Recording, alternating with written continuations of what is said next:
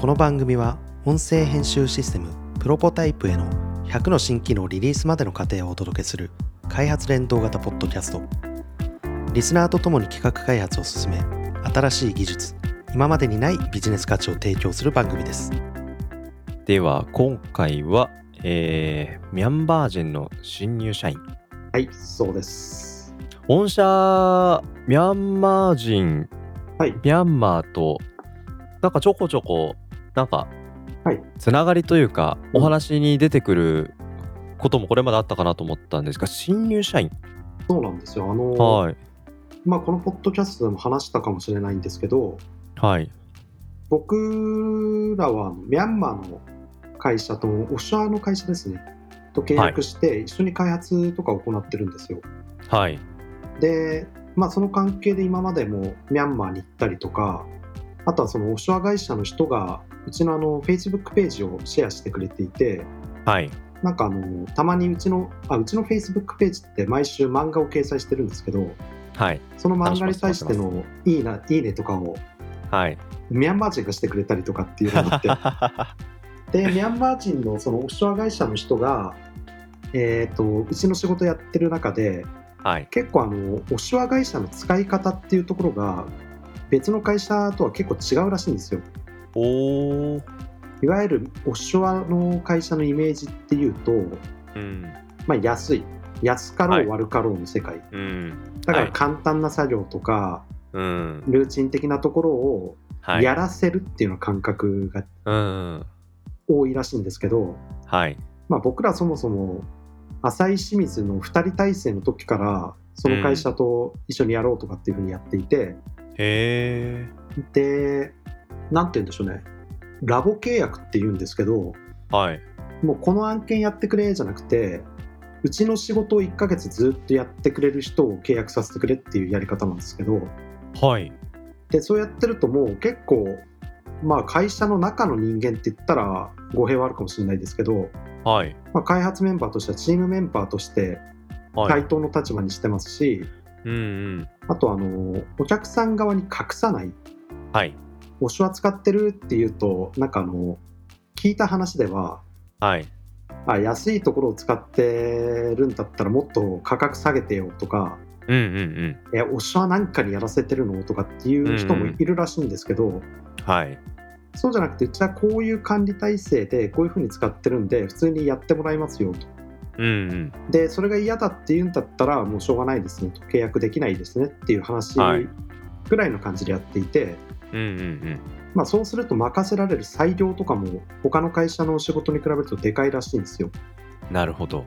でさらに言うとうちの会社って結構プロトプロトタイピングっていう形でうん。新しいところもやったりするのではい。そこも一緒にやるってなると仕事が面白いらしくてうんうん。結構あのーミャンマー人の人が別のミャンマー人にドットっていう会社があってっていう話を なんかしてくれてるらしくて。そう。であの僕も多分ど俺が知らない人がドットを知ってるっていうまあそれはもちろんあるんですけどうん。ミャンマー人でそれ発生するんだっていうのを考えると なんか妙な絵を感じるんですよ。いやーなんかなんか不思議な感覚ですね。そうなんですよ。うん。でミャンマー人のあの面接とかも実はこれまでも数人やっていたりしてへえあのオシュア会社とは言っても本社は日本にあって、うんうん。そのミャンマー支社みたいな感じのところとやってるんですけどなるほど。はい。であのミャンマー人が日本に来て働きたいって言って働いてる人もいるしうんうんうん。ミャン、まあ、別にその会社以外でも友達ってみんないるからはい。友達が日本に来ていて転職先を探してるらしいんですけどドットさんで面接してもらえますか？みたいなとかもあったり。ななんか面白いなっていうのが。すごいですね。そうなんですよ。でそのまあその経緯で、うん。えー、と4月から1人5月から1人、合計2人ミャンマー人の方が入ることになって。あ二人もミャンマー人の方。そうなんですよ。はあ。でそれによってうちの会社って今、あの役員含めて、うん。えー13人になったんですね、うん。そのミャンマー人の方加えて。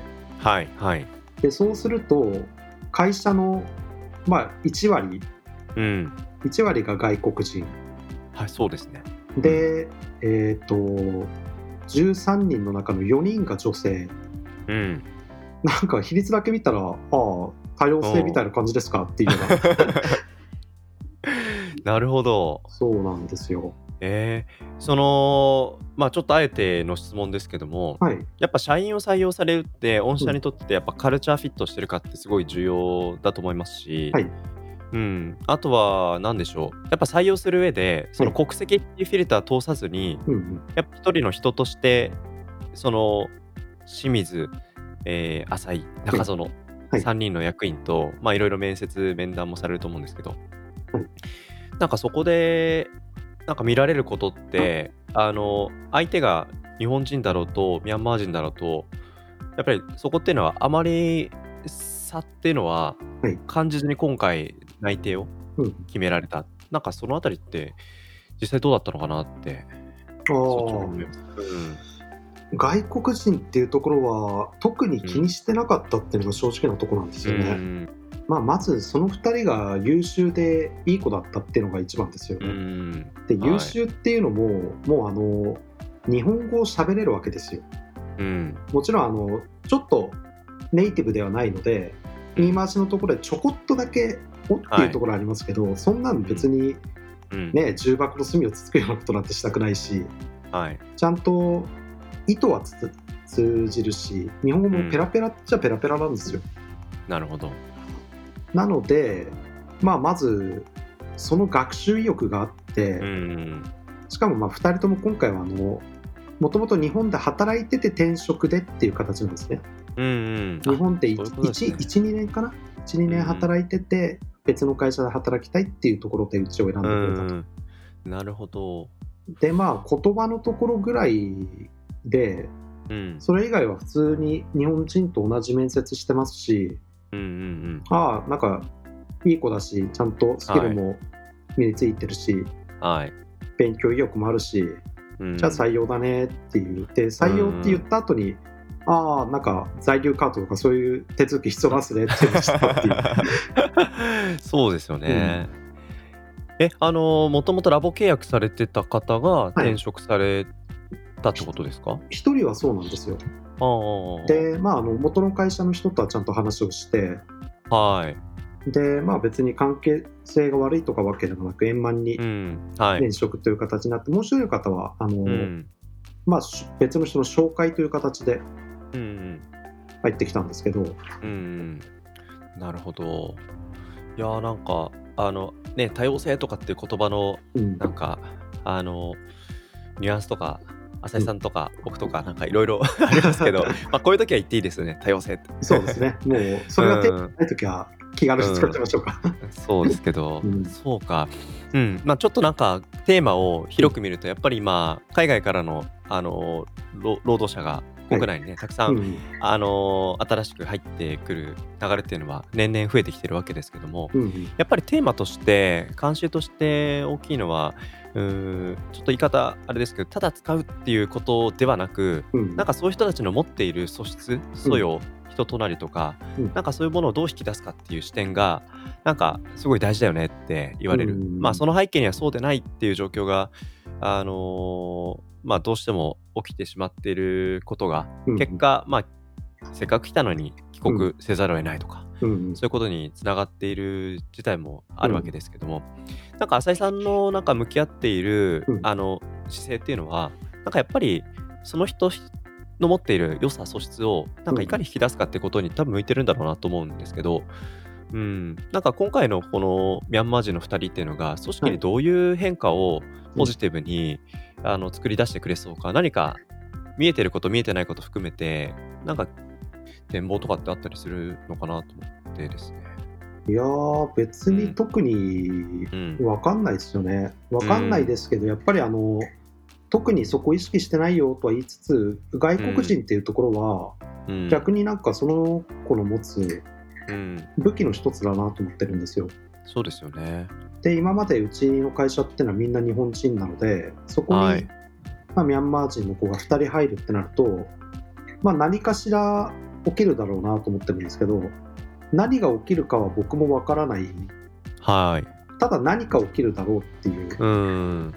でまあ別の回でも言ったかもしれないですけど何かが起きればそれでいいと思ってるんですねうんうん。で採用の基準のところもあのなんて言うんだろういいやつっていうそこの部分はい。うん。感覚的なところとあとプログラミングのスキルっていう、うんうん。ちゃんと見るところその両方はクリアしているので、はい。その子が入ったことによって起こる何かっていうのは別にネガティブなものが起きら起きないと思ってますうんうんうんただまあ将来的な展望っていうところで言ったらうん。うん。わかんないですけど10年後15年後あるいはもっと先20年後とかっていうところではい。ドットがまだ僕が社長のままいたとしてはい。でその今回入ったミャンマー人の子がその時もまだいるとしてその子たちが、まあ、例えば帰国するってなったらはい。うん。それこそ支社長になってもらってミャンマー支社とか作りたいねって話もしてあますしあ、はいはいはい。なんか可能性はどんどん広がるんじゃないかなと思ってます。うん。ドットカルチャーがね、日本を飛び出して全然うんいけそうな可能性感じますよね。それこそ5年後6年後とかにもしかしたらもうミャンマー支社作るわとかって言ってる可能性だってあるんですよ。はい。うんうんうんうん。あるでしょうね。うんうん。なるほど。まあなんか、あの引き続きそういうオフショアとの関係ももちろん、つ続くんですかね？続けるつもりですね。うんうん。続けつつ、まあ社員にもなりつつ、うんうん。なんか今後のドットのカルチャーがどうまたね、うん成熟していくのかっていうのはすごい楽しみですね。そうですね。僕も楽しみです。うん。なんかやっぱり、あのーペアプロ面接でしたっけ？あはいはい。はい。ああいうのも今回もやられたんですか？あやってますやってます。ああ、なるほど、なるほど。なんかやっぱ採用のうん、なんか、プロセス。はいここの、なんでしょうか、あの、改善というか、うんより会社にとって良い、うんアプローチで、うん新しい方の採用を考えていくって、大いなる経営課題じゃないですか。うんうんうん、で新しい立場の人が入ってでその結果そのプロセスを振り返ってみた時にまたなんか改善できることの発見とかうんうん。あとは良かったことの再確認とかうんうん。なんかいろんな立場の方を採用させてもらったりとか向き合う中で、うん。やっぱそのプロセスってどんどんどんどんドットらしく変わっていくんだろうなと思うと仮に何も起きなかったとしてもそれは起きなかったことの中に感じられるなんか意味合いって小さくないんじゃないかなって思いますけどね。そうですね。なんかそれこそ、そのミャンマー人の2人が入る前に最新で採用したっていうのはあの石井大輔51歳っていう 何回か話に出ているうん。ドット最高齢の人でその人は初めてドットでエンジニアじゃない立場としてはい。入ってしかもまあこれもあんまり意味ない話なんですけど年齢も最高齢で、うん。さあ何が起きるのかっていう風な感じで入ったらもういい方向に会社をいろいろと動かしてくれているので、はい。それもありがたいですしその前に採用した2人は、うん。まあ、あのエンジニアとしての経験がある中途採用の人はい。でもそれぞれ石巻で働いていた経験があったりうん。あとあの大学時代の僕の同期だったりとかはい。でその前は翻訳家だったりとかなんかいろんなね、えー採用したタイミングでその人その人がなんか持ってんですよ、うんうんうん。バックグラウンドだろうがなんだろうが。ではい。みんな、あのーその人が入ることによってこんないい影響起きるよねっていうところは実は僕はあまり考えてなくて、うんうんてか考えられないじゃないですか分かんないもんうんうん。はい。でもなんかあの入ることによってなんかまずいことは起きないよねっていうところは、はい。だから割とあのつまんない考え方してるんですけど 悪いこと起きないような人で、うんなんかなんかしてくれそうな人ぐらいの感覚なんですよ。